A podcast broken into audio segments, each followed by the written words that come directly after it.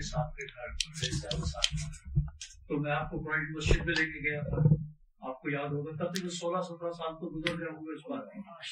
اور اس وقت ممتاز مفتی صاحب کی کتاب بھی میرے پاس موجود تھی۔ جس میں انہوں نے یہ تذکرہ کیا تھا کہ جب وہ بیمار تھے اور آپ ان کو ملنے کے لیے گئے تو انہوں نے آپ سے کہا کہ مجھے یقین نہیں ہے اس بات کا کہ میں یہ کتاب کو مکمل کر سکوں گا یا نہیں۔ تو آپ نے انہیں کہا کہ میں نے آپ کی کتاب مکمل دیکھ لی ہے۔ اور وہ انہوں نے اپنی کتاب کے جس چیپٹر میں لکھا تھا وہ کتاب میں نے مسجد میں کھول کے اپنے سامنے رکھی ہوئی تھی۔ اور وہ پیراگراف بھی پڑھا تھا میں نے کہ آپ نے ان کو کیا کہا تھا اور کہ چند مہینوں کے بعد اللہ نے ان کی کتاب مکمل کرتا اور اس میں ایک اور بات بھی آپ کو شاید یاد ہو کہ جب آپ مخاطب ہو رہے تھے لوگوں سے تو اس میں ایک شخص انٹرپٹ کر رہا تھا بہت زیادہ۔ اور جب آپ کا لیکچر ختم ہوا، اس کے بعد ہم مسجد کے نچلے حصے کی طرف جا رہے تھے چائے وائے پینے کے لیے، تو وہ میرے ساتھ آگے کھڑا ہوا اور آپ سے کچھ کوشچن کرنے لگ گیا۔ اس کا لب و لہجہ ذرا گستاخانہ تھا۔ تو میں نے اسے ذرا پیار بھرے طریقے سے ڈانٹا، کیونکہ میرا مسجد کی مینجمنٹ کمیشن سے تعلق بھی تھا۔ میں نے ان سے کہا کہ شاہ صاحب ہمارے مہمان ہیں۔ تم ذرا احتیاط سے بات کرو۔ تو آپ نے مجھے فوراً ایک سائڈ پہ لے جا کے کہا کہ اس شخص کو کچھ نہ کہو اور میں یہ سمجھا آپ کی بات سے کہ شاید اس میں کوئی ایسی خاص بات ہے کہ آپ نے مجھے روکا۔ لیکن میرا خیال ہے کہ آپ کی دور دور بینا نظر نے کچھ دیکھ لیا تھا جس کا مجھے بعد میں احساس ہوا کہ دو تین مہینے کے بعد اس آدمی کا انتقال ہو گیا۔ آپ نے مجھے منع کیا تھا اس کو ڈانٹنے سے کچھ کہنے سے لیکن وہ ہم نے نہ رہا۔ اور مجھے یہ بات نہ بھولی اور آپ کے آنے سے پہلے ایک اور بات میں نے جو آپ نے فرمائی تھی وہ یہ تھی کہ دوران گفتگو جب آپ نے میری طرف مخاطبوں کے ساتھ کہ مجھے مسجد میں ساتھی صاحب لے کے جائیں گے تو اس سے اگلے ہفتے ہم دونوں وہاں موجود تھے اور ایک بڑا ہجوم تھا ماشاء اللہ دور کے نواز کے اور اسی محفل میں ایک اور جو چوکا دینے والی بات۔ آپ نے کہی تھی جس کا تذکرہ میں نے آج تک کسی سے نہیں کیا، وہ یہ آپ نے بات کرتے کرتے کہا کہ جیسے آپ کے تایا جی کیا کرتے تھے۔ اب میرے تایا جی راول پنڈی کے بڑے مشہور وکیل تھے اور ان کا روحانیت سے جو تعلق تھا وہ پوشیدہ تھا، جس کو صرف ہماری فیملی کے لوگ جانتے تھے۔ آپ تک یہ بات کیسے پہنچی ہے میں آج تک نہیں سمجھ سکتا۔ لیکن وہ بات بالکل صحیح تھی۔ ان کے انتقال کو بھی بہت عرصہ گزر چکا ہے، لیکن میں آج تک یہ بات نہیں بھولا۔ اور خاص طور پہ جب مجھے یہ میسج ملا کہ آپ تشریف لائیں گے تو میں نے سمجھا کہ یہ میری انتہائی خوش قسمتی ہے کہ آج میں اس محفل میں حاضر ہونے کی سعادت حاصل کروں جس میں آپ تشریف لا رہے ہیں تو شاہ صاحب میں صرف اتنا کہوں گا کہ ہم لوگوں کی خوش قسمتی کے آپ یہاں تشریف لائے اور ہم لوگوں کی یہ اس سے زیادہ خوش قسمتی ہے کہ ہم براہ راست آپ سے گفتگو کر سکیں۔ تو معزز حضرات میرے بھائیوں میں یہ آپ سے عرض کروں گا کہ شاہ صاحب ایک سیدھے سادھے انسان لیکن ایک پہنچے ہوئے انسان ہے ایک ایسے انسان ہے جن کو اللہ نے وہ بصیرت دی ہے جو کہ ہم عام لوگ نہیں سمجھ سکتے۔ اور یہ بصیرت ان کی وہ کہے فقیر جو ان کا پروگرام آتا ہے اکثر و بیشتر اس میں بھی آپ نے دیکھا ہوگا۔ تو میں یہی چاہوں گا کہ شاہ صاحب کے متعلق اگر کچھ اور فرمانا چاہتے ہیں تو شاہ صاحب ہم آپ کے مشہور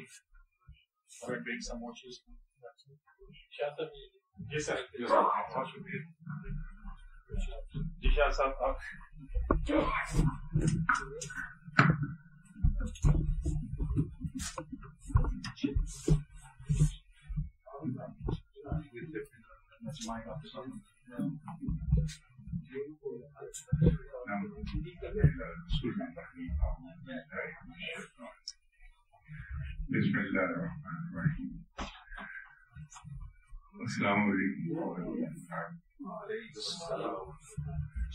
میں مینجمنٹ کا اور آپ سب ہزار کا شکر گزار ہوں کہ آپ اتنے صاحبان علم کے سائیں حاضر ہونے کا موقع دیا۔ میں ایک چیز شروع میں عرض کروں پوری سچائی سے کہہ رہا ہوں کہ نہ تو میں کوئی پڑھا لکھا انسان ہوں، نہ میرے پاس کوئی علم ہے، نہ میں فن تحریر سے واقف ہوں اور نہ ہی فن تقریر سے۔ تو میری گفتگو میں بہت سے جمل ملیں گے آپ کو۔ اس کے لیے میں پیشگی آپ سے معافی مانگ لیتا ہوں۔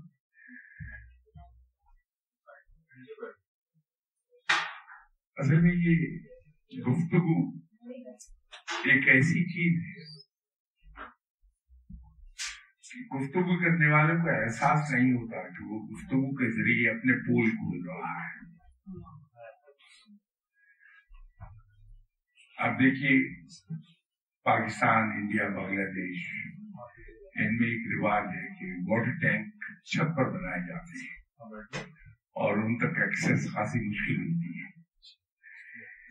لیکن جو صاحب خانہ ہے وہ صرف ٹوٹی کو کھول کر بتا دیں گے ٹینک اس پورا بھرا ہوا ہے، آدھا ہے یا اس سے کم ہے۔ وہ کوئی علم غیر نہیں رکھتا ہے، علم غیر تو سب لوگ کے پاس ہے۔ وہ ایک تجربہ ہے۔ کہ اگر ٹینک، واٹر ٹینک اوپر پوری طرح بھرا ہوا ہے، تو وہ جو نیچے ٹیپ لگا، واٹر ٹیپ، اس کا ڈائمیٹر تو فکس ہے ہاف این انچ اور اس میں واٹر ڈسپلیسمنٹ بھی مخصوص ہے، وہ کم زیادہ نہیں ہو سکتی۔ لیکن اگر ٹینکی بھری بھری ہوئی ہے پوری طرح، تو اس ٹوٹی میں سے خارج ہونے والا پانی ایک پریشر کے ساتھ آتا ہے۔ اور انسان کو اندازہ ہو جاتا ہے کہ یہ ٹینک بھرا ہوا ہے۔ ذرا کم پریشر ہو تو انسان کو اندازہ ہو جاتا ہے کہ یہ آگے بڑھی ہوئی ہے ٹینکی اور اگر وہ بالکل نیچے لیول آ گیا پانی کا، تو اس ٹوٹی میں جو پانی ہے، وہ بہت کم پریشر کے ساتھ آئے گا۔ اسی طرح جب کوئی انسان گفتگو کر رہا ہوتا ہے، اس کی گفتگو یہ بتا دیتی ہے کہ انسان کے پاس علم ہے یا نہیں ہے۔ جو میں نے عرض کیا، انسان گفتگو کرتا، اپنا پول کھولتا چلا جاتا ہے۔ تو میں بہت ہوشیار آدمی ہوں، بہت چالاک آدمی۔ تو بیشتر اس کے کہ آپ میرے اوپر انگلی اٹھائیں گے، میاں تمہیں کچھ آتا ہی نہیں ہے۔ میں خود پہلے اقرار کر لوں گے، مجھے کچھ نہیں آتا۔ جو موضوع مجھ تک پہنچا تھا۔ وہ یہ تھا کہ جو ہمارے ملکی حالات ہیں آج کل ان پر گفتگو کر لی جائے۔ تو صاحبان، جیسے میں نے عرض کیا کہ میں کوئی پڑھا لکھا آدمی نہیں ہوں، اخبارات سے دور رہتا ہوں۔ حالات حاضرہ پر نظر بالکل نہیں ہے میری۔ تو یہ تو کوئی چابک دست انسان، جس کو عمل دخل ہے امور حکومت میں، جو ان رموز کو جانتا ہے، حکومت کے رموز کو، وہ کچھ اس پر کامنٹ کر سکتا ہے۔ میں شاید اس کے لیے فٹ آدمی نہیں ہوں۔ لیکن میں ایک بات جانتا ہوں۔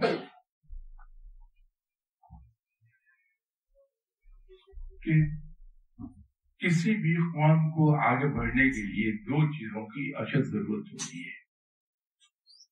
وہ دو ایسی پری ریکویسٹس ہیں جن کو حاصل کیے بغیر نہ تو کوئی ملک آگے بڑھ سکتا ہے، نہ کوئی قوم آگے بڑھتی ہے نہ کوئی انڈیویجل بڑھتا۔ ہے ایون انڈیویجلس بھی۔ اگر وہ ترقی کرنا چاہتے ہیں، آگے بڑھنا چاہتے ہیں۔ تو ان کے پاس دو چیزوں کا ہونا بہت ضروری ہے۔ ایک تو اخلاقی اقدار اس کے بغیر نہ کوئی قوم آگے بڑھتی ہے، نہ قائم رہ پاتی زیادہ دیر۔ نہ کوئی انڈیویجل معاشرے میں اپنے مقام قائم رکھ سکتا ہے بغیر اخلاقی اقدار کے۔ سنر اور لیٹر ایکسپوز ہو جاتا ہے۔ اور ایک دوسرا کام وہ یہ ہے کہ انسان کے اندر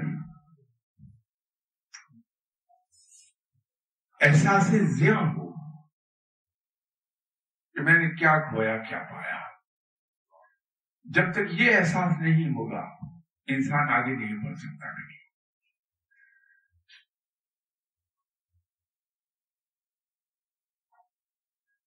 اس کے لیے ضروری یہ ہے کہ ہم اپنی تاریخ پر بھی نظر رکھیں، جو کہ بڑی مختصر ہے، پچہتر سال کی ہے۔ اور اپنے اسلاف کی تاریخ پر بھی نظر رکھیں۔ اس کا اس سے جب ہم اپنا موازنہ کریں گے، تو ہم اس نقطے پر پہنچ جائیں گے کہ ہم آگے بڑھ رہے ہیں، ایک جگہ کھڑے ہیں یا پیچھے کی طرف چل رہے ہیں۔ جب تک یہ احساس زیاں نہیں ہے، کوئی بھی قوم آگے نہیں بڑھ پائے گی۔ آپ لوگ تو سبھی عمر میں مجھ سے بہت چھوٹے ہیں۔ آپ نے شاید وہ وقت پاکستان میں نہ دیکھا ہو۔ میں نے اسٹوڈنٹ لائف میں جب میں پرائمری اسکول میں اور میٹرک میں ایون کالج میں تھا، تو وہ وقت میں نے دیکھا ہے۔ یہی ہمارا ملک پاکستان تھا۔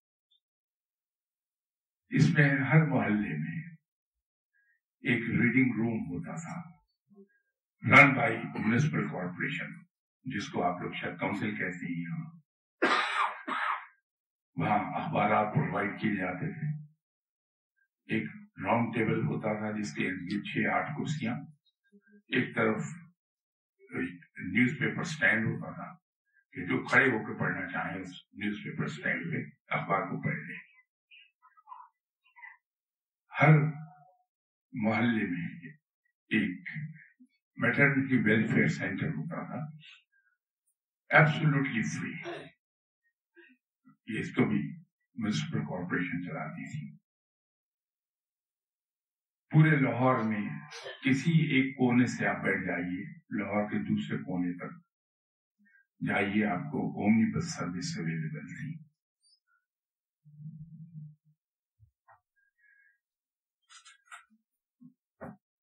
ہم اسٹوڈنٹ یہ سمجھتے تھے کہ ہمارے لیے قانون میں لچک رہتی ہے، لحاظ کر لیتے ہیں کہ اسٹوڈنٹ ہیں۔ لیکن اس اعتماد کے ساتھ باوجود ہم بائسیکل پر دو لڑکے بیٹھ کے کبھی چوراہے کو کراس نہیں کر سکے کہ پولیس والا چھوڑتا ہی نہیں تھا کہ دو لڑکے بائسیکل پر کیسے بیٹھ گئے۔ سن سیٹ کے بعد بائسیکل پر لالٹین کو ہونا ضروری ہے۔ لائٹ لگائیے ٹانگے کی دونوں لائٹیں ہوتی تھی دو سائڈ پر ڈیڑھ لائٹیں ہوتی تھی اور تو اور، جو بل کارڈ ہے، بیل گاڑی۔ اس میں نیچے ایک لالٹین لگتی ہوتی بغیر لائٹ کے چل نہیں سکتا یہ چیزیں کوئی خواب و خیال کی نہیں ہیں۔ یہ نہ صرف ہم نے دیکھی ہیں بلکہ ہم نے استعمال بھی کی ہے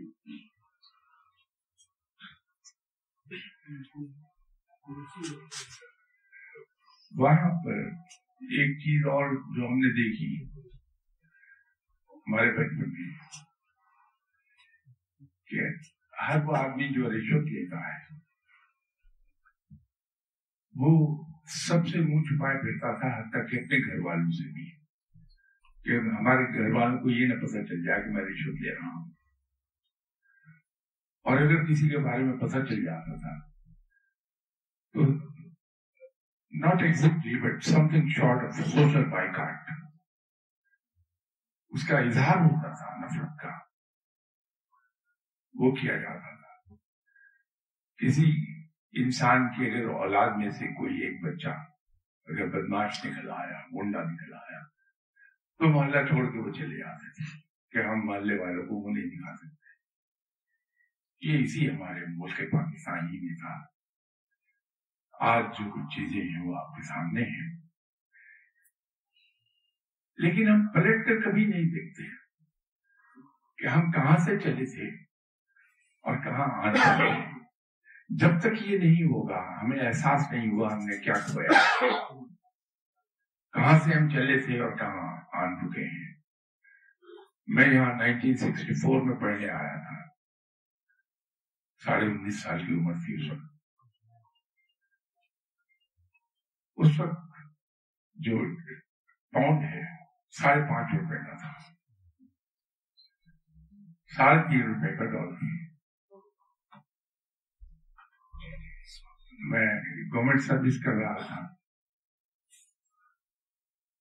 تو اس وقت ڈالر ساڑھے پانچ روپے کا ہو گیا ہوا تھا اور ساڑھے سات روپے کا pound hundred and twenty one point something devaluation overnight آئی اور ڈالر گیارہ روپے پہ چلا گیا تھا۔ یہ رویہ کیونکہ ملک سے متعلق بات کرنے کا حکم تھا مجھے تو اس سے بات کر رہا ہوں، لیکن یہ ہماری اپنی زندگی میں بھی مجھے بتایا گیا تھا کہ کوشچن آنسر سیشن ہے۔ میں آپ کا زیادہ وقت نہیں لیتا سما خراشی نہیں کروں گا۔ میں حاضر ہوں، جو ساتھی سوال کرنا چاہیں۔ اگر مجھے آتا ہے تو میں جواب دے دوں گا۔ ویسے امکان بہت کم ہے کہ کسی سوال کا جواب آتا ہوں ایک تو یہ تھا سوال میرا سوری یہ لنگ ٹرانسپلانٹ جو ہے یہ ہارٹ ٹرانسپلانٹ جو ہے یہ ہمارے لیے صحیح ہے یا غلط ریپیٹ کر لیجیے لنگ ٹرانسپلانٹ کی میں بات کر رہا ہوں جو صحیح ہے، ہمارے لیے یا نہیں۔ لائک ہارٹ ہے یا ہینڈ ہے یا لیگ ہے کوئی بھی چیز تو کیونکہ میرے ذہن میں یہ ہے کہ یہ interference with the nature might بھی ہم لوگ اس پر علماء کا خاصا اختلاف ہے۔ جیسے ڈونیٹ کرنے پر اختلاف ہے علماء کا۔ بڑی اکثریت علماء کی۔ ٹرانسپلانٹ کے لیے اس کو ڈونیٹ کرنے کے حق میں ہے۔ لیکن ایک سرٹن پرسنٹیج ایسی ہے جو اس کے حق میں اسی طرح اگر ایک شخص کا کوئی لم ضائع ہو گیا تو اس کے لگوانے پر بھی ایک بڑی پرسنٹیج علماء کی اس کے حق میں ہے۔ اور کچھ لوگ اس کے خلاف ہیں۔ اس پر فتوا صرف وہی آدمی دے سکتا ہے جو فتوا دینے کا اہل ہے۔ میں اس کا اہل نہیں ہوں۔ فتوا دینے کے لیے سولہ سبجیکٹ پر آپ کو ماسٹر ہونا ہے۔ پھر کہیں جا کے اجازت ہوتی ہے۔ امتحان پاس کریں گے۔ پھر فتوا میں قطعی طور پر اہل نہیں ہوں۔ میں اپنی ذاتی رائے بتا سکتا ہوں۔ میری ذاتی رائے میں وہ نیچر کے ساتھ انٹرفیئرنس نہیں ہے۔ غالباً جن صاحب نے بھی آپ نے سنا ہوگا، ایک بڑی صحیح دلیل لائے ہیں وہ۔ بہت صحیح ہے۔ پہلے عرض کا کہ یہ جو ہم شیو کرتے ہیں اس میں وہ غلط کرتا ہوں۔ داڑھی رکھنی چاہیے۔ یہ شیو کرنے سے منع لاجیکل ریزن جو دیتے شیو مت کیجیے۔ وہ یہی دیتے ہیں کہ رب تعالیٰ نے جو چیز ہماری نیچرل بنائی ہے، وہ نیچرل حالت میں رہنی چاہیے۔ اور وہ صحیح بات ہے۔ لیکن یہ جو لم ہمارے ایک جڑ جاتا ہے، جنگ میں آتا ہے وہ ضائع ہو جاتی ہے، وہ قدرت نے نہیں بنایا ہے۔ وہ ہمارے اپنی وجوہات کی بنا ضائع ہو گیا تو اگر ہم تو نیچر سے انٹرفیئرنس بالکل نہیں لیکن اگین میں فتوا دینے کا اہل نہیں ہوں نہ میں کبھی دیتا ہوں فتوا یہ میں نے اپنی ذاتی رائے آپ سے وہ رب ہے۔ اس کے بارے میں یہ کہنا کہ صاحب وہ فلاں کو جنت میں بھیج دے گا فلاں کو جہنم میں بھیج دے گا جہاں تک آپ نے یہ ہیڈس کی بات کی ہے، لالچ کی بات کی جھوٹ کی بات کی جناب حضرت امام غزالی رحمۃ اللہ علیہ، آپ نے ایک چیز فرمائی تھی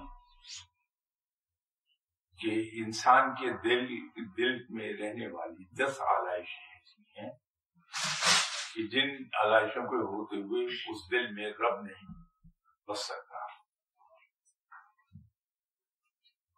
جھوٹ ہے کینا ہے فریب ہے لالچ ہے اور لالچ کے اندر کمال یہ ہے کہ آگے امام غزالی صاحب نے اس کو ایکسپلین کیا کہ غلط لالچ کیا آدمی کانپ جاتا ہے سن کے کہ حصل تمام حصل کلام۔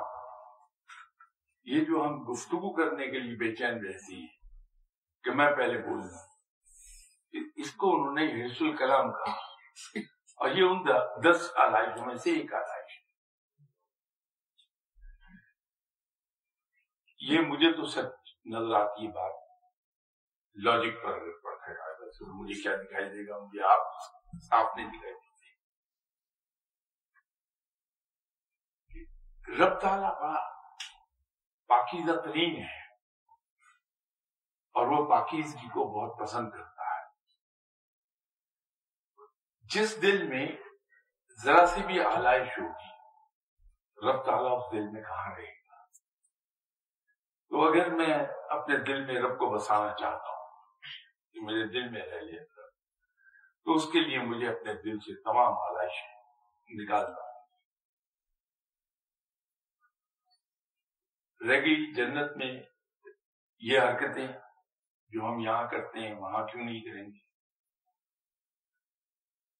بات یہ ہے کہ آپ اپنے گھر میں ایک ڈومیسٹک سروینٹ رکھتے ہیں۔ آپ اس کی چھان پٹک کرتے ہیں کے پیچھے گاؤں میں کے ماں باپ، بہن بھائی۔ تو جب آپ کا اطمینان ہو جاتا ہے کہ یہ خود تو خود اس کے بہن بھائی، ماں باپ بھی جھوٹ نہیں بولتے، بےمانی نہیں کرتے، ان کے اوپر کوئی الزام اس کو رکھتے ہیں تو پھر عام طور پر ہوتا یہی ہے کہ وہ ملازم آپ کو دھوکا نہیں تو جب ہم جنت میں بھیجے جائیں گے، تو بڑا ناپ تول کے ہمارے امال کو پھر فیصلہ کیا جائے گا۔ میں ایک زمانے میں یہاں آیا تو کسی گیدرنگ میں مجھے لوگ لے گئے۔ وہاں ایک نوجوان نے جو یہیں کا بورن تھا یہیں کا پروڈکٹ تھا اس کا اسے ایک سوال مجھ سے پوچھا کہ یہ بتائیے کہ قیامت کے روز رب تعالی منصف زیادہ بڑا ہوگا یا رحیم رحیم و کریم زیادہ بڑا ہوگا اس کی کون سی شفٹ اوور ویلمنگ ہوگی منصف ہونے کی یا رحیم ہونے کی میں نے اس سوال کو انجوائے کیا کہ پسینہ لے آنے والا سوال ہے تو میں نے اس سے پھر گزارش کی بھائی جب وہ فیصلہ کر رہا ہو ہمارے نام اعمال کو دیکھ کے تو وہ منصف ہوگا بہت ناپ تول کے پورا فیصلہ اس پہ کر دے گا فیصلہ ہو چکنے کے بعد وہ رحیم و کریم ہوگا کہ اپنی رحمت کے سب کے بہت سی چیزیں جن کا تعلق اس کی اپنی ذات سے، ذات ہماری وہ ویسی معافی ہے کہ وہ رحیم و ہے۔ تو بات یہ ہے کہ جنت میں جو آدمی جائے گا، وہ تو بڑا ناپ تول کے بھیجا جائے گا۔ تمہارا سرفراز شاہ صاحب جیسے لوگ تو نہیں ہوں گے جو دنیا بھر کے غلط کام کریں۔ تو اس لیے وہاں کوئی اعتماد نہیں ہے کہ وہاں کوئی آدمی غلط کام کر ڈالے بالکل اور پھر سب سے بڑی بات یہ ہے کہ وہاں غلط کام کرنے کی نوبت آئے گی نہیں۔ کہ وہاں کا نظام جنت کا ایسا ہوگا جو ہم نے روایات سنی ہے روایات سنی ہے کہ انسان کے دل میں خواہش پیدا ہوگی اور وہ پوری کر دی جائے گی۔ جھوٹ اور فریب کا کوئی موقع ہی نہیں۔ اس لیے وہاں ہم بالکل سیدھے۔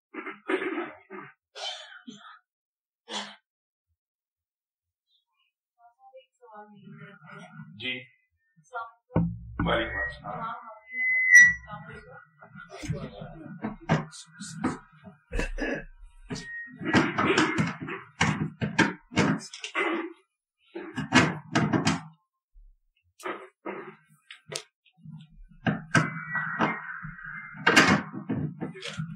السلام علیکم۔ محفل کو السلام علیکم۔ جمعے کی مبارک گھڑیاں اللہ تو اکثر کی دعائیں قبول و منظور فرمایا آمین۔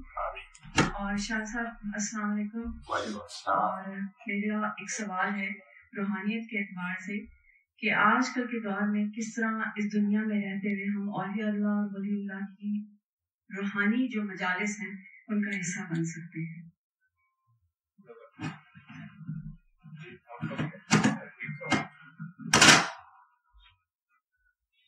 کسی کی محفل میں جا کے بیٹھنا تو ایک سیکنڈری چیز ہے۔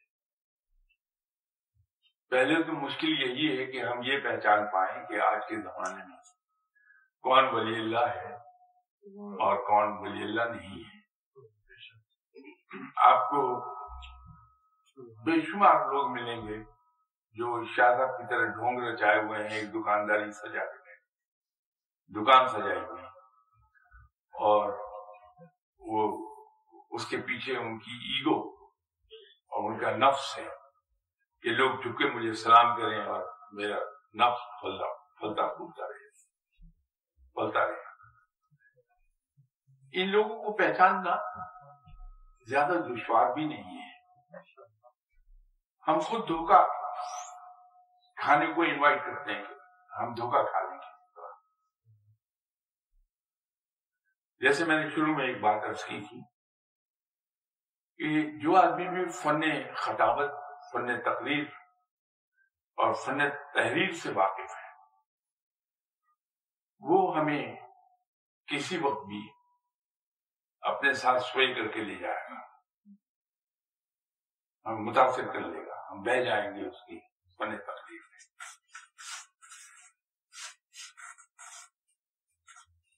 کسی بھی ولی اللہ کو پہچاننے کے لیے دو ٹیسٹ ہو سکتے ہیں۔ ایک سائنس کی زبان میں اگر ہم بات کریں تو لٹمس ٹیسٹ ہے، جس کا ریزلٹ فوری فوری آتا ہے۔ اور دوسرا ٹیسٹ ہے جس کا ریزلٹ ذرا دیر میں ہمیں پتا لگتا ہے۔ لٹمس ٹیسٹ تو یہ ہے کہ جب ہم کسی انسان کے پاس جاتے ہیں وہ بھلے ہم سے ایک آدھ لفظ بولے وعلیکم السلام کہیں اور خاموش ہو جائے لیکن جب ہم اس کے بعد بیٹھے ہوں گے، تو ہمیں ایک طرح کا سکون محسوس ہوگا۔ وہ سکون اس کی ذات کا نہیں ہے، اس فقیر کا نہیں ہے، بلکہ یہ اس کلامی الہی کا ہے جس کا ورد کرتا رہتا ہے۔ اس لیے کہ رب کا فرمان ہے کہ میرے ذکر سے دلوں کو سکون ملتا ہے۔ دوسرا، وہ کبھی آپ کو نصیحت نہیں کرے گا کہ آپ، مجھے تو آج تک کسی نے نہیں کی کہ میاں تم جھوٹ نہ بولا کرو۔ تم کھانا کم کھایا کرو جو پیٹ کے ساتھ تمہارا نکل رہا ہے، کوئی کچھ نہیں کرتا۔ میں بیٹھا ہوں ان کے پاس بیٹھا رہا ہوں، کوئی جیسے چاہوں میں کروں کبھی نصیحت نہیں کریں گے۔ اس لیے کہ فقیر انسانی سائیکالوجی کو بہت خوبصورتی سے جانتا ہے، رب اس کو علم دیتا ہے کہ انسان نصیحت سے دور بھاگتا ہے۔ اس لیے وہ نصیحت نہیں کرتا، بلکہ وہ سنت پہ عمل کرتے ہوئے پرسنل ایگزامپل سیٹ کرتا ہے۔ کہ آنے والا اس کو دیکھے۔ کہ یہ کیسے بہیو کر رہا ہے، اس کی طرف راغب ہو اور اس کو فالو کرنا شروع کر دے، تو یہ سنت کی طرف لے جائے گا، جو صحیح راستہ ہے۔ تیسری چیز یہ ہے کہ جب ہم ان سے مل کر باہر نکلتے ہیں، تو بھلے انہوں نے ہمیں نہ تو انٹرٹین کیا، نہ ہمارے سے گفتگو کی، صرف دیکھا، وعلیکم السلام کہا اور سر نیچے ڈال کے پھر بیٹھ ہمارا دل چاہے گا بار بار وہاں جانے کو، کشش ہوگی۔ اگین وہ کشش اس کلام الہی کی ہے جس کا وہ ویٹ کر رہا ہے۔ وہ آپ کو کھینچ رہا ہے۔ یہ لٹمس ٹیسٹ ہے۔ ایک اوور پیریڈ جو ٹیسٹ آتا ہے، وہ یہ ہے کہ جب ہم کسی آدمی کے پاس زیادہ جا کے بیٹھتے ہیں، وہ کبھی نہیں کہتا، آئیے نماز پڑھیے، آئیے یہ کیجیے، آئیے یہ کرتے ہیں۔ روزہ رکھو، سچ بولو، جو گا تو کچھ نہیں کہیں گے۔ آپ زندگی گزاریے لیکن حیران کن طریقے سے۔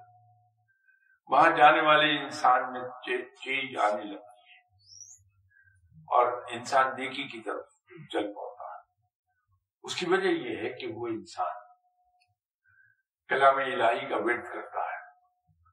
اس کی جسم سے جو وائبریشنز نکل رہی ہیں جو اس کی باڈی کے اندر ایک میگنیٹک فیلڈ پیدا ہو رہا ہے وہ اس کلام الہی کی برکت سے اسٹرانگ ہو رہا ہے اس کے جسم سے نکلنے والی الیکٹرو میگنیٹک ویوز بڑی پاورفل ہیں اور وہ ہر آدمی کو اپنے ہاتھ میں دے گی اور نیکی وہاں آنا شروع ہو جاتی تو جب ہم کسی انسان کو over period of six months year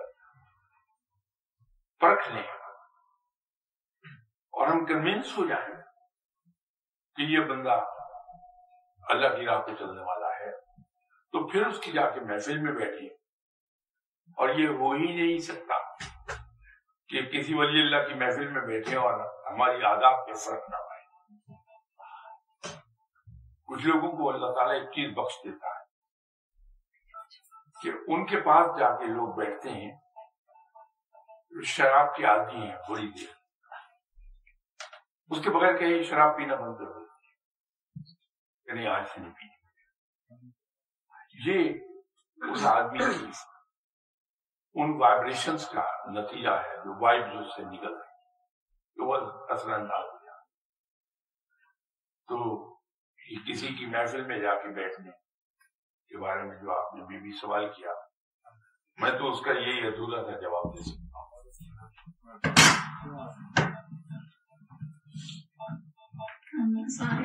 میرا سوال یہ ہے کہ زندگی میں آنے والی پریشانیاں، مشکلات، غم اونچ اور نیچ، یہ ہمارے امال کی سزا ہے یا ہماری آزمائش ہے؟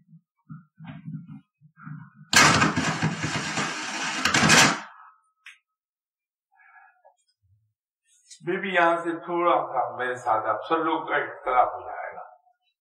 ہو سکتا ہے کہ مجھے مرتب کہہ کے آپ نکال ہی دیں یہاں سے۔ بات یہ ہے کہ جس رب کو میں جانتا ہوں، میں نے اپنے رب کو بڑا مہربان پایا۔ وہ صرف معاف کرتا ہے۔ تو میں اپنے رب سے توقع نہیں رکھتا کہ میری تمام تر خرابیوں کے باوجود کہیں وہ مجھے سزا دے دے گا وہ معاف کر دیتا ہے۔ تو بیوی جس رب کو میں اس ریفرنس سے جانتا ہوں میں کیسے یہ کہہ دوں؟ کہ آپ کے اعمال کی سزا مل رہی ہے۔ صرف ایک کام کر لیجیے کہ اٹھتے بیٹھتے اللہ سے توبہ ضرور کرتی رہیے۔ اللہ ساتھ ساتھ معاف کرتا رہتا اور جس کو معاف کر دے وہ ہماری طرف تو معاف نہیں کرتا کہ شاہ صاحب آپ سے کہہ دیں گے جہاں میں نے معاف کیا اور دل میں کی نہ رہ جائے گا کہ یار انسان نے صحیح کیا تھا۔ وہ تو ایسے معاف کر دیتا گویا انسان سے غلطی ہوئی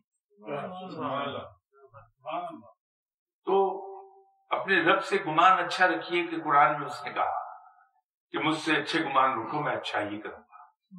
تو اپنے رب سے اچھا گمان رکھیے، وہ اچھا ہی کرے۔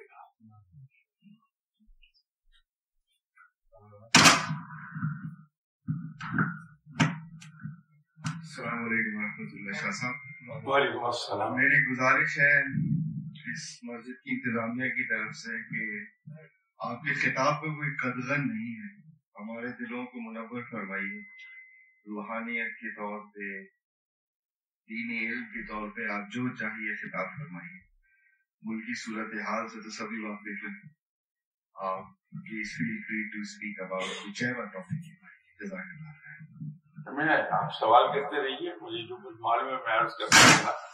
آپ روحانیت سے متعلق سوال کر لیجیے روحانیت کے بارے میں سوالوں کا جواب دینا ہر ایک کے لیے آسان ہے، آپ کے لیے۔ اس لیے اس لیے کہ اس کے بارے میں معلومات کسی کے پاس ہے نہیں۔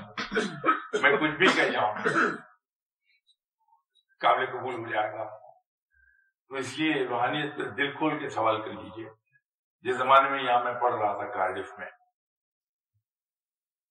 تو یہ ان دنوں کی بات ہے جب ایم بی ابھی نیا نیا انٹروڈیوس ہوا تھا غالباً شاید وہ پہلا یا دوسرا بیچ تھا جس میں میں تھا۔ تو اس وقت میجر صرف دو ہوتے تھے ایم بی اے کے فائنینس اینڈ مارکیٹنگ۔ تو میرا میجر مارکیٹنگ کا تھا، لیکن اس میں سارے سبجیکٹ پڑھائے تو ہمارے پروفیسر صاحب جب وہ مارکیٹنگ کی ٹیکنیکس پڑھا رہے تھے۔ تو انہوں نے ایک ٹیکنیک بتائی کہ جب آپ سیلس پروموشن کر رہے ہوں گے، مارکیٹنگ کر رہے ہوں گے، تو ہر طرح کے لوگوں سے آپ کا واسطہ پڑے گا۔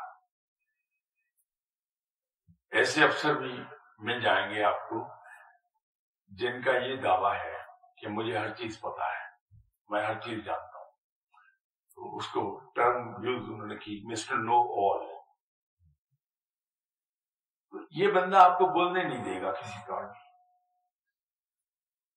تو اس کا بہترین علاج ہے ایسے افسر کا کہ ایسے ایسے بھاری بھرکم الفاظ آپ بولیے جس کا کوئی وجود ہی نہیں۔ چونکہ ان الفاظ کا کہیں وجود نہیں ہے تو وہ یہ بےزتی تو کروا نہیں سکتا کہ مجھے پتا نہیں ہے۔ اس کو سمجھ نہیں آئے گی کیونکہ الفاظ تو ہے نہیں کہیں۔ تو اپنی عزت رکھنے کے لیے آپ سے اگری کر جائے گا۔ تو صاحب یہ روحانیت میں وہ تکنیک چل جاتی ہے۔ آپ روحانیت سے متعلق سوال پوچھیے میں جواب دوں۔ ایک سوال اگر اجازت ہو جناب۔ نیکی کر دریا میں ڈال۔ ریاکاری۔ اس کی ضد ہے ان کے ساری اس پہ ثابت قدمی کیسے حاصل ہو؟ یہی دل ہے، ان کے ساری پہ بھی آ جاتا ہے۔ اگلے لمحے ریاکاری پہ اتر آتا لیکن نیکی میں جہاں ہم دھوکہ کھاتے ہیں، وہ ایک بڑا ہیئر لائن ڈفرینس ہے۔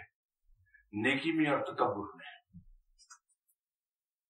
جب ہم کہیں نیکی کوئی کرتے ہیں، ہمیں یہ احساس ہو جائے کہ ہم کوئی نیکی کر رہے ہیں۔ تو وہ نیکی نہیں رہی، تکبر میں چلی گئی۔ تو جب تک یہ احساس رہے کہ میں نیکی نہیں کر رہا، میں کس لائق ہوں؟ تو نیکی نیکی رہتی ہے۔ تو جب انسان کو احساس ہی نہیں ہوتا کہ میں نیکی کر رہا ہوں، تو اس کو جتائے گا کہاں سے، جو قرآن میں کہا کہ میں نیکی کر کے جتانے والوں کی نیکیاں ان کے منہ میں دے مارتا ہوں، تو بچا رہتا ہے انسان۔ اسی طرح ایک اور چیز ہے جو ہم استعمال کرتے ہیں۔ میری گزارش یہ ہوگی کہ ہم اگر اس سے احتیاط کر پائے تو بچ جائیں گے۔ ہم کہتے ہیں وہ فلاں آدمی غریب ہے، اس کی مدد کر اب اس کے اندر ایک نقطہ یہ ہے کہ میں کون سا امیر ہوں؟ میں تو خود بھکاری ہوں، اپنے رب کے در کا میں اپنے رب سے لے کے کھاتا ہوں۔ اس سے مانگ کے کھاتا ہوں۔ اس کا محتاج ایک محتاج دوسرے محتاج کو غریب کیسے کہہ سکتا ہے؟ ایک بات تو یہ ہے۔ دوسری بات یہ ہے کہ میرے پاس میرا اپنا کچھ نہیں ہے۔ یہ میرا رب ہے جو مجھے رسک دے رہا ہے۔ اس کے وسیلے اس سے بنائے ہوئے ہیں کہ میں جاب کر رہا ہوں۔ وہاں سے سیلری آ رہی ہے میری۔ لیکن جہاں میں جاب کر رہا ہوں، اس کی حیثیت ایک پوسٹ مین سے زیادہ نہیں ہے۔ یہ اس کی مثال بالکل یہ ہے کہ امریکہ میں اگر میرا دوست بیٹھا ہے، وہ ہر مہینے مجھے ایک لاکھ روپیہ پاکستان میں بھیج دیتا ہے۔ ڈاکیا منی آرڈر لے کے آتا ہے اور وہ مجھے تنگ کرنے لگے۔ تو کیا ہوگا کہ میں اپنے دوست کو ٹیلی فون کر دوں گا؟ کہ بھائی، وہ منی آرڈر نہ بھیجا کرو، تم بینک ٹرانسفر کر دو یا بینک ڈاک بھیج دو، کیونکہ یہ ڈاکیا مجھے تنگ کر رہا تو جہاں میں جاب کر رہا ہوں، وہ تو اصل میں ڈاکیا ہے، جس کے ذریعے میرا رسک رب مجھے دے رہا ہے۔ تو یہ رسک رب کا عطا کردہ ہے۔ اس میں سے جو بھی لے جاتا ہے میں تو اس پہ کوئی احسان نہیں کر رہا کیونکہ میرا ہے ہی نہیں۔ بلکہ مجھے اس کا شکر گزار ہونا چاہیے کہ اس کا یہ حصہ رب نے میری کمائی میں رکھا تھا۔ اور وہ آ کے مجھ سے لے گیا، مجھے بڑی ذمہ کر دیا، اس نے میری ذمہ داری ختم ہو گئی۔ تو جب انسان یہ سمجھنے لگتا ہے، تو پھر اس کو یہ احساس کبھی نہیں ہوتا کہ میں نے نیکی کی ہے۔ پھر انسان اسی قصے میں رہتا کہ یار، یہ دعا کیا آیا تھا۔ کیسا بھلا آدمی ہے۔ دس ہزار مجھ سے لے گیا جو اس کا حصہ میری تنخواہ میں تھا۔ لیکن یہ مجھے کئی گنا دلوا کے گیا ہے رب سے۔ احساس اس کا ہے احسان اس کا ہے جو مجھ سے لے گیا۔ کیونکہ کئی گنا کر کے واپس آ گیا میرے ساتھ۔ اور یہ رب کرتا ہے۔ کبھی آدما کے دیکھ لیجیے جی آپ کا سوال جی وعلیکم السلام۔ بیت بیت کے متعلق پوچھنا تھا۔ کچھ لوگ ایک سے زیادہ جگہ پہ بیت کرتے ہیں۔ تو پھر اس کے بعد وہ کدھر جائیں گے؟ ہر مرشد کے اپنے بغیر دیتے ہیں۔ تو ادھر بھی نہیں، تین چاروں پہ بھی نہیں اس میں انتظار دیا جائیں گے لفظ بیت، لفظ بے سے نکلا ہے۔ اور بے کا مطلب ہے اپنے آپ کو فروخت کرنا۔ سودا کرنا۔ ہوتا ہے جب ہم کسی شخص کے ہاتھ پر بیعت کر لیتے ہیں، تو گویا کہ ہم نے اپنا آپ اس کے ہاتھ میں فروخت کر دیا۔ جو آج کل دستور ہے، میں اس کی بات کر رہا ہوں۔ کچھ عرصہ پہلے تک نہیں یہ بات۔ میں نے، میں پیر سا بن گیا۔ میرے ہاتھ پہ لوگ بیعت کر رہے ہیں۔ اب وہ بندہ تو کمٹ کر رہا ہے میرے ساتھ۔ آپ کے میں جو کچھ شاہ صاحب کہیں گے میں اس کو فالو کروں گا، جو شاہ کی حدود کے اندر ہے۔ لیکن یہ کیسا سودا ہے؟ جس کی نہ قانون اجازت دیتا ہے، نہ شریعت دیتی ہے کہ یک طرفہ ہے میری کمٹمنٹ آپ سے کوئی نہیں ہے۔ میری کمٹمنٹ جواب میں یہ ہونی چاہیے کہ اللہ تعالیٰ نے مجھے جو کچھ علم عطا فرمایا ہے میں آپ کو پاس آن کر دوں گا، آپ کی تربیت کر دوں گا۔ یہ میری کمٹمنٹ آپ کے ساتھ ہونی چاہیے، میں کر رہا ہوں۔ وہ نہیں ہوتی۔ تو یہ یک طرفہ معاہدہ ہوتا ہے، یک طرفہ معاہدہ نہ شریعت میں جائز ہے، نہ قانون کے اندر ایکسیپٹیبل ہے۔ پہلی بات تو یہ ہے۔ یہ جو ہم ایک جگہ بیت کرتے ہیں، پھر دل اچاٹ ہو جاتا ہے، دوسری جگہ چلے جاتے ہیں۔ یہ میں نے ابھی تھوڑی دیر پہلے اس کی تھی، ہم جلدی کرتے کسی آدمی کے پاس گئے، اس کی کوئی بات پسند آ گئی ہم نے فوراً اس کے ہاتھ پہ بیت کر دی کچھ عرصے کے بعد پتہ لگا، نہیں، یار، شاہ صاحب تو شریعت سے بڑی دور بھاگے ہوئے ہیں۔ تو دل آپ کا کھٹا ہو گیا۔ اب آپ دوسرے ساتھ تلاش میں چلے گئے۔ جبکہ قانون کے مطابق بیت ایک ہی جگہ ہوتی ہے۔ ہاں آپ کے مشرق میں۔ وہ جب آپ تربیت کر لیں اور یہ فیل کریں کہ جتنی تربیت میں کر سکتا تھا وہ تو میں نے کر دی۔ لیکن ایک اور صاحب بھی ہیں جو مجھ سے بہتر تربیت کرتی تو آپ کو وہ ریفر کر دیں کہ آپ وہاں چلے جائیے اور وہاں تربیت یہی بیت نہیں ہے بیت آپ ایک ہی آدمی کے پاس رہیے۔ لیکن دوسری جگہ سے تربیت حاصل کر لی۔ ایک بہت ہی بلند پایا۔ ولی لگ گزرے ہیں۔ جن کے بارے میں جناب حضرت جنید بغدادی رحمت اللہ علیہ نے فرمایا تھا کہ باجزید کی اور یہ اکرام میں وہی حیثیت ہے جو ایک انگوٹھی میں نگینے کی۔ انہوں نے ایک سو پانچ اساتذہ سے فیض حاصل کیا، لیکن بیعت ایک۔ وہ فیض ہے بیعت کرنے میں ہم محتاط رہے ہیں پہلے پرکھ اچھی طرح آدمی کو کہ یہ کیا ہے؟ اس کے لیے چھ مہینے، سال دے لیجیے جاتے رہیے ریگولرلی بات کرتے رہیے۔ آپ کو پتہ چلتا ہے تو پھر بیت کیجیے وہ آپ کا دل میرا نہیں ہوگا۔ ایک ہی جگہ ٹکے رہیں گے۔ تو یہ بیت میں، اور ایک چیز میری اور گزارش ہے کہ فقیر جو واقع فقیر ہے وہ بیعت نہیں کرتا۔ اس کے پاس جو کچھ ہے وہ اللہ بانٹ دیتا ہے۔ بیعت نہ کرنے کی اس کی ایک وجہ ہے۔ بنیادی میں نے ابھی عرض کیا کہ میری طرف سے آپ کو یہ کمٹمنٹ ہونی چاہیے کہ میں آپ کی تربیت کروں۔ اب میں بیعت کر کے آپ کی ذمہ داری تو قبول کر بیٹھا، پوری نہیں کر رہا۔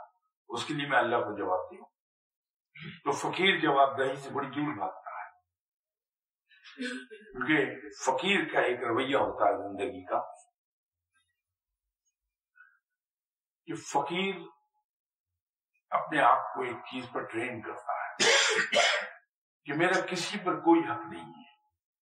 ماں باپ، بہن، بھائی، بیوی، بچے، دوست، احباب، کسی پر میرا کوئی حق نہیں۔ لیکن ان سب کے حقوق میرے اوپر ہیں اور وہ میں نے ابلیگیشن ڈسچارج کرنے ہیں۔ ادر وائز میں اللہ کو آنسر بول جاؤں گا۔ تو جب وہ اپنے حقوق فورگو کر دیتا ہے والنٹیئر تو اس کو گلا شکوائی نہیں ہوتا۔ اور فقیری میں گلا حرام ہے۔ گلا شکوا حرام ہے۔ فقیر کبھی گلی شکو نہیں کرتا۔ فقیر کبھی مدئی بھی نہیں بنتا۔ کمپلینٹ کبھی نہیں بنے گا۔ اس لیے کہ جو فقیر کمپلینٹ بن جائے وہ رسوا ہو جاتا ہے۔ اللہ۔ اسے جھوٹا کر دیتا ہے۔ صاحب آپ کی جو اس وقت گفتگو ہے اس میں مدفر حسین قریشی ماشاء اللہ ماشاء اللہ آپ کا شکریہ کہ آپ یہاں تشریف اور میں جناب آپ کے مرشد صاحب کے پاس زندگی میں ایک ہی بار ملا نائنٹین۔ Seventy nine. لاہور میں وہ گارڈن ٹاؤن کے گھر میں ٹھہرے ہوئے تھے۔ وہاں ملاقات ہوئی۔ اور اللہ عظیمی صاحب کو اجر عظیم عطا فرمائے درجات بلند فرمائے۔ وہ ایک ملاقات کے بعد آج تک نہیں بھولے ہوئے کوئی دس سال پہلے ٹیلی فون کی بات ہوئی تھی دس بارہ سال پہلے۔ میں بہت حیران ہوا میں نے آپ کا میسج پہنچا دیا آپ یہاں پہ آئے ان کی اجازت سے تو میں نے ان کو صرف سلام کیا تو کہنے لگے روی سرفراز صاحب، بڑی دیر کے بعد آپ کال کیا آپ نے. میں بڑا حیران ہوا اس بات سے کہ ایسی شارپ میموری ہے۔ ان دنوں انہوں نے لازمن ایک دن مقرر کر دیا تھا، دعا کا۔ برڈن زیادہ ہو گیا۔ وہ میں نے ٹیلی فون پہ بات تو آپ کچھ فرما رہے تھے میں تو آپ کی جو گفتگو ہے وہ اسنیچ پہ ہم پہنچ چکے ہیں کہ تو یہ بھی آپ فرما لیجیے کہ مرتبہ احسان کیا چیز ہے کہ اور فلاف اللہ کیا چیز دیکھیے فلاف اللہ فلاف رسول صلی اللہ علیہ وسلم فلاف مرشد یہ روحانیت میں تین مراتب ہیں۔ لوئسٹ فنف مرشد ہے۔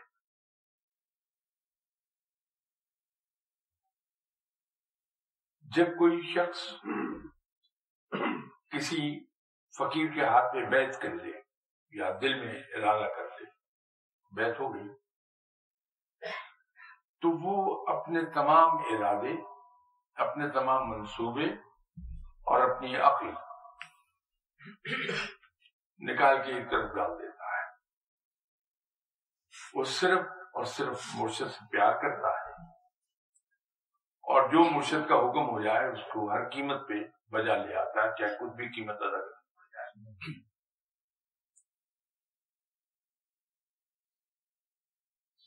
ایک بہت بڑے ولی اللہ تھے۔ لوگ ان کی دستگاہ میں خانقاہ میں جاتے تھے تعلیم حاصل کرتے تھے تو ایک صاحب گئے کیونکہ وہاں بورڈنگ کا بندوبست تھا ان کی بیگم بھی ساتھ تھی وہ پینتیس سال ان بزرگ کے پاس بیٹھے کیونکہ پڑھے لکھے تھے تو دوسروں سے نمایاں تھے پینتیس سال جب گزر گئے تو ان کے مرشد نے ایک دن نماز کے بعد اعلان کیا کہ یہ ہمارے بھائی ان کی تربیت ہو چکی میں انعام کے طور پہ اس جمعے کو نماز جمعہ کے بعد اپنی تلوار یعنی انہیں دوں گا لوگ چلے گئے۔ سب نے مبارکباد دی کہ بڑی قسمت ہے ہماری کہ مرشد صاحب تمہیں تلوار دے رہے ہیں۔ تو جمعہ آ گیا نماز کے بعد وہ مسجد کے باہر میدان میں اکٹھے ہوئے۔ تو مرشد صاحب نے ان سے کہا کہ آ گیا اور انہوں نے اپنی ذاتی تلوار باندھ دی کہنے لگے، یہ اپنی تلوار کھول کے زمین پہ ڈال دو اور سے ڈال دو۔ تو انہوں نے تلوار کھولی۔ مٹی نہ لگ جائے انہوں نے اس وجہ سے بیگم کو تلوار پکڑا۔ خود گئے تو مرشد صاحب کہنے لگے کہ نہیں بھائی ابھی تم اس لائق نہیں ہوئے کہ تمہیں تلوار عطا کی جائے۔ تم میرے مرنے کے بعد اس قابل ہو سکو گے اور اس وقت تمہیں اسپین کے فلاں شہر میں ایک آدمی ملے گا جو تمہیں تلوار دے گا، وہ لے لینا اس کے پیچھے وجہ کیا تھی کہ مرشد صاحب نے کیوں کہا کہ ابھی تم اس لائق نہیں ہوئے؟ کہ مرشد نے کہا کہ تلوار کھول کے زمین پر ڈال دو۔ انہوں نے تلوار گندی ہونے سے بچانے کے لیے بیگم صاحب کو یہ مرشد کے حکم کی خلاف ورزی ہے تو اس سے مرشد صاحب نے اندازہ لگایا کہ اس کی تربیت مکمل نہیں ہوئی ہے، کہ یہ اپنی عقل کو دخل دے رہا ہے میرے حکم پر۔ تو فناف مرشد جو ہے، وہ اس مقام پر ہے۔ تو جب کوئی شخص اپنے مرشد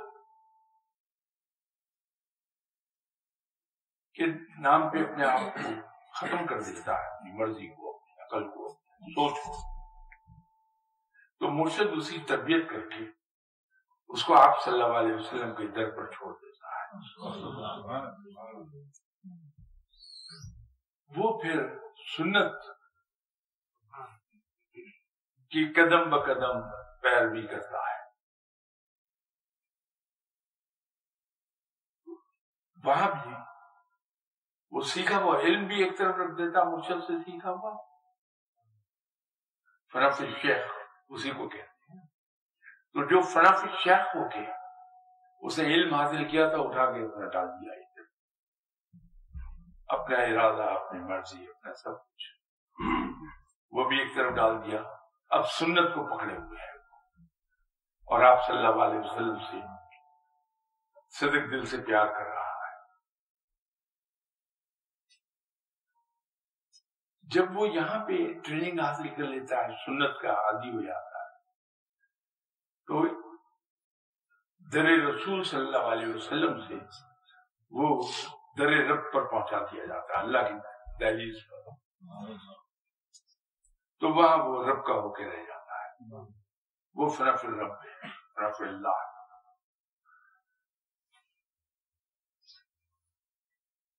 دیکھیے، یہ جو فنا فر شہر فنا فر رسول فنا فنا فر رب، یا فنا فر اللہ میں اللہ کو رب کہتا ہوں، اس لیے لفظ ربی یوز کرتا ہوں۔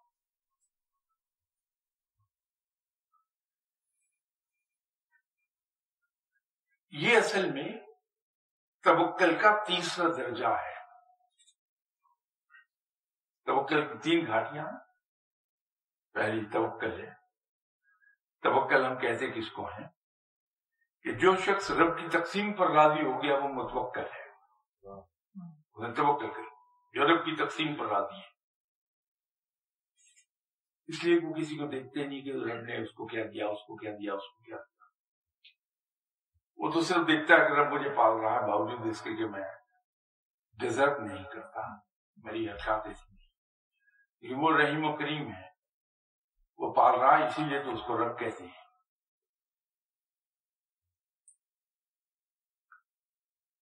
تیسری گھاٹی ہے تفویض۔ یہ وہ مقام ہے جہاں انسان صرف اور صرف رب کے احکامات کو جانتا ہے اس کو فالو کرتا۔ ہے نہ اس کی اپنی ذات ہے، نہ اس کی اولاد ہے، نہ اس کو مرضی ہے، نہ کوئی ارادہ ہے۔ تم فنف اللہ نالج میں تو فنف اللہ ہے، میں فنف رب کہتا ہوں۔ وہ یہ مقام ہے۔ لیکن اس کے لیے ضروری یہ ہے کہ پہلے فنف شیخ ہو جائے۔ اپنے آپ کو ختم کر دے۔ اور صرف مرشد ہے، بس۔ تو وہاں جا پہنچے۔ گا آپ نے ایک انٹرویو میں ایک انٹرویو میں آپ نے بتایا تھا۔ اپنے پیروں اب ان کا بھی نام بتا دیں کیونکہ راستے میں بات کرتے آ رہے تھے تو انہوں نے پتا آپ کو خلافت دی تھی۔ اور اس کی کیا وجہ تھی؟ میرے مرشد صاحب کا اس میں گرامی تھا۔ سید یعقوب علی شاہ صاحب۔ سید تھے۔ اوریجنلی فرام امبالا لیکن مائگریٹ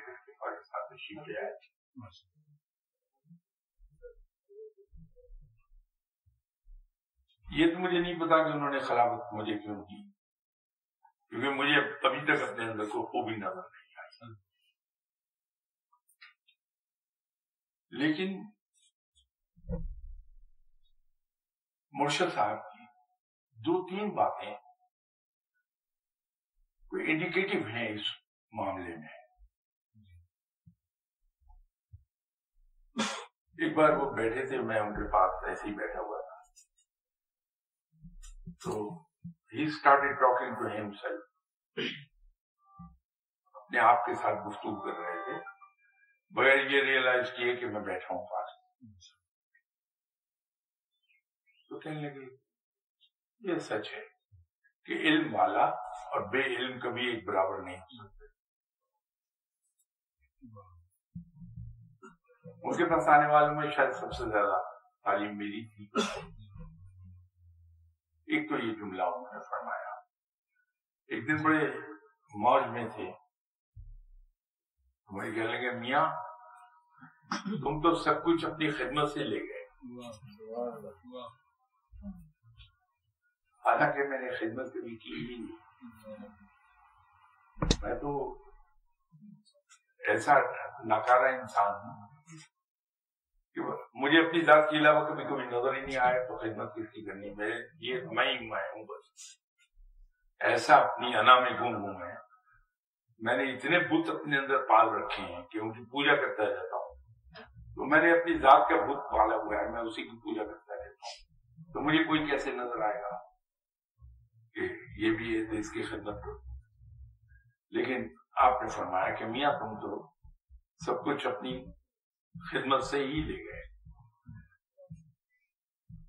موت میں تھے ایک دن بیٹھے ہوئے سب سے مخاطب ہو کے کہنے لگے تھے، آج سے میں نے اپنی جیب سرفراز کو دے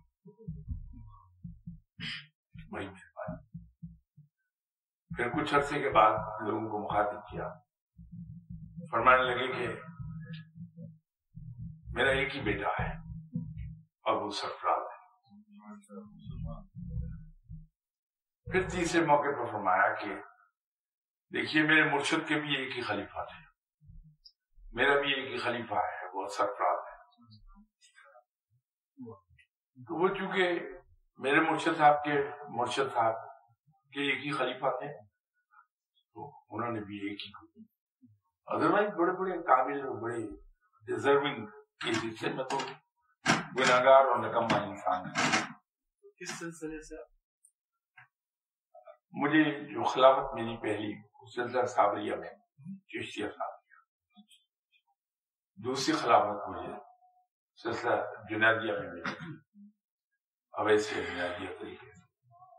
اور تیسری سلسلہ قادشیہ یہ تین خلافتیں بتاؤں ون آفٹر دی ادر لیکن پہلی سلسلہ چشتیہ صابریہ میں تھی۔ میں اسی کو لے کے چل رہا ہوں۔ ایسا نہیں کہ میں احسان مند نہیں رکھا بہت احسان مند ہوں کہ اللہ تعالیٰ نے دوسرے دو سلسلوں میں بھی ایسا ہوتا ہے لیکن چونکہ پہلی چیز پہلی ہوتی ہے خواتین آتی ہیں شکایت لے کر پاکستان میں کہ میرے خامن نے دوسری شادی کر دی، میرے خامن نے تیسری شادی تو میں خواتین سے ہمیشہ ایک بات کر رہتا ہوں بیوی کر لینے دو۔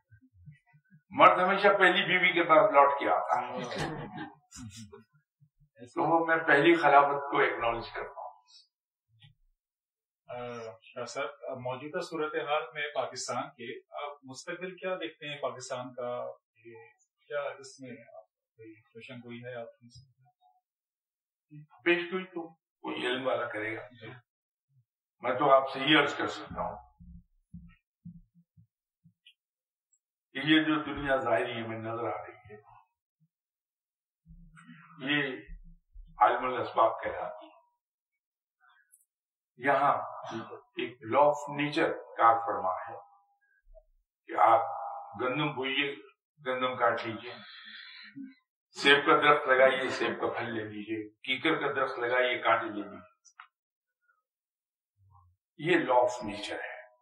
اور رب اپنے قوانین کو توڑتا نہیں۔ ہے تو جو کچھ ہم کر رہے ہیں، وہ اس کو بھگت رہے ہیں۔ اس کا نتیجہ وہی مل رہا ہے۔ ہیونگ سیٹ دیٹ ایک لا آف نیچر ہے اور ایک ڈیزائن آف نیچر ہے۔ رب کیا کرنا چاہتا ہے؟ تو لا آف نیچر کے ساتھ تو آپ نے دیکھ لیا جو ہم کر رہے ہیں، بھگت رہے ہیں۔ لیکن ڈیزائن آف نیچر الحمدللہ اس ملک کو بہت اوپر دیکھنا چاہتے ہیں۔ رب کے ڈیزائن میں یہ ہے کہ یہ ملک بہت اوپر جائے گا۔ رب قاضر مطلق ہے وہ کسی کا محتاج نہیں ہے۔ وہ ہمارا محتاج نہیں ہے کہ ہم جو پاکستانی ہیں ہم نیک ہو جائیں تو پاکستان کو ترقی ملے گی۔ وہ یہ کام کسی یہودی سے بھی لے سکتا ہے کسی ہندو سے بھی لے لے گا وہ مالک ہے تو پاکستان کا انجام بہت اچھا ہے۔ ہماری تمام تر کوششوں کے باوجود بڑا اچھا رہے گا۔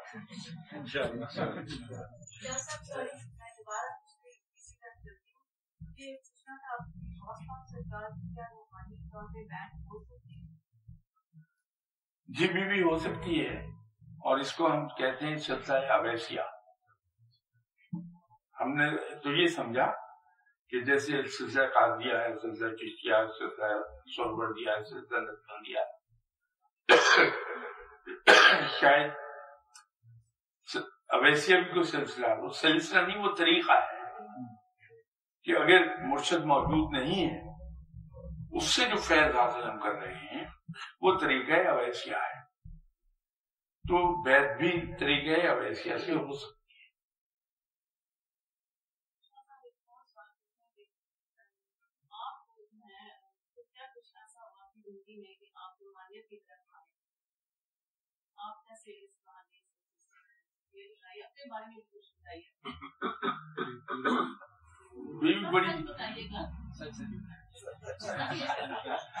بیوی دیکھیے بلا کر میں پکڑا گیا کہ جھوٹ اب تک جھوٹ بولتا رہا۔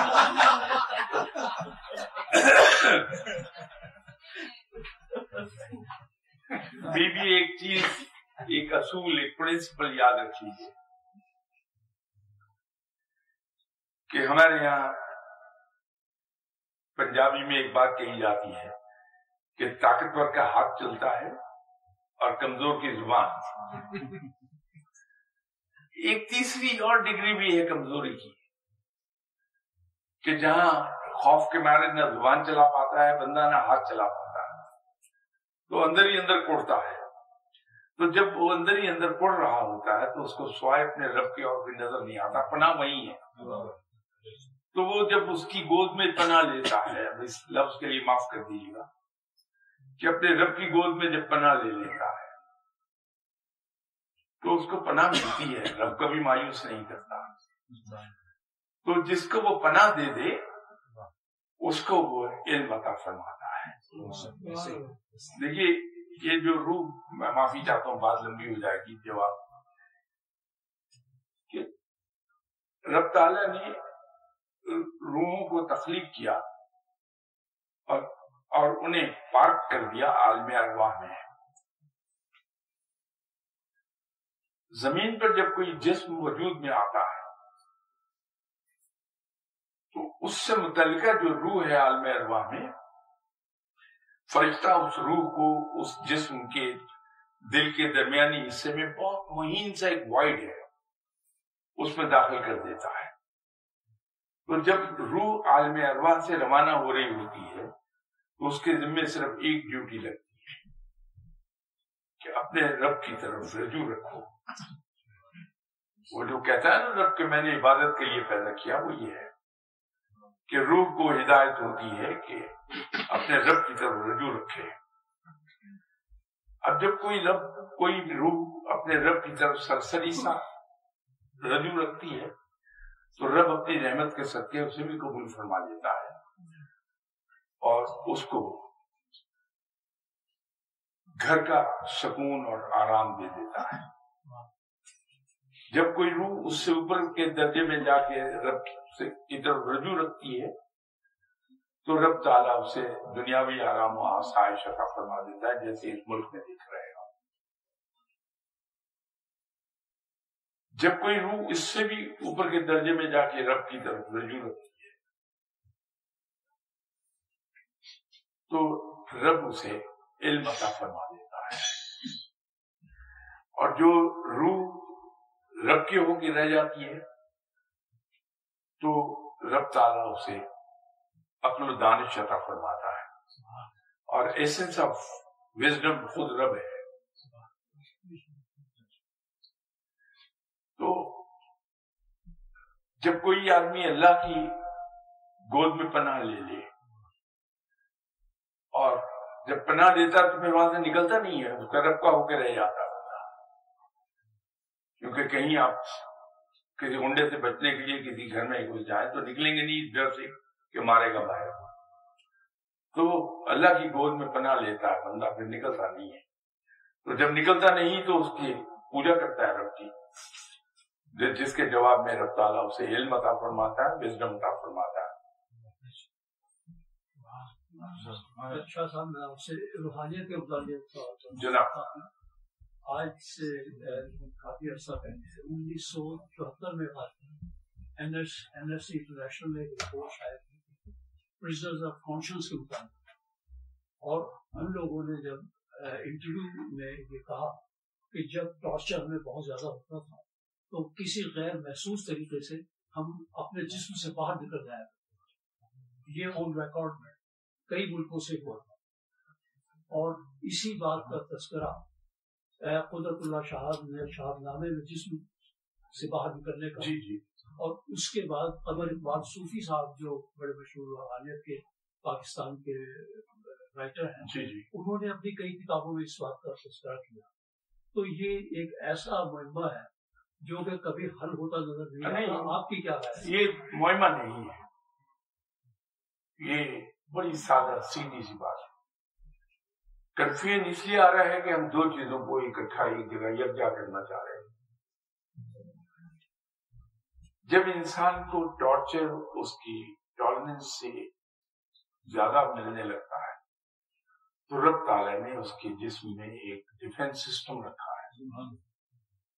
وہ ٹریگر ہو جاتا ہے اور انسان کو درد بند ہو جاتا ہے۔ وہ محسوس کرتا اپنے ایمان اور اپنے مذہب کے مطابق کہ کوئی فرشتہ ہے جو ہاتھ سے روک رہا ہے۔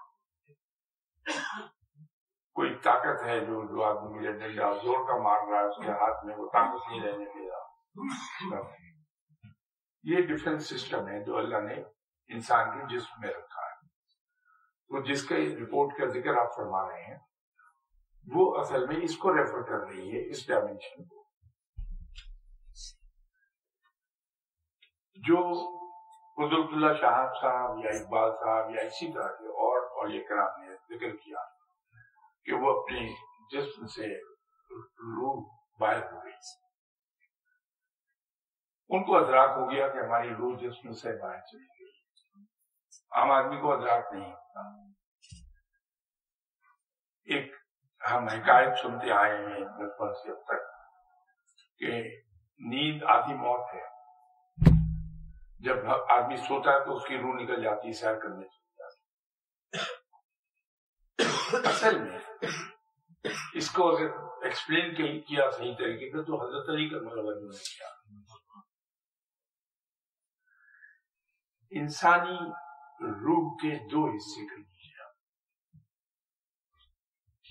پھر آگے ان کی ڈویژن ہیں جو حضرت علی نے کی۔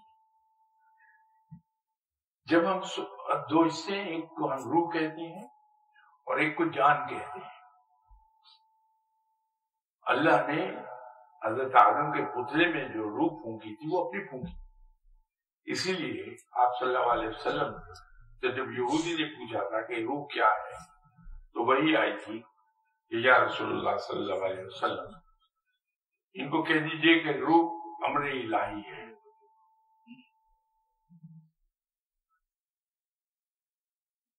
تو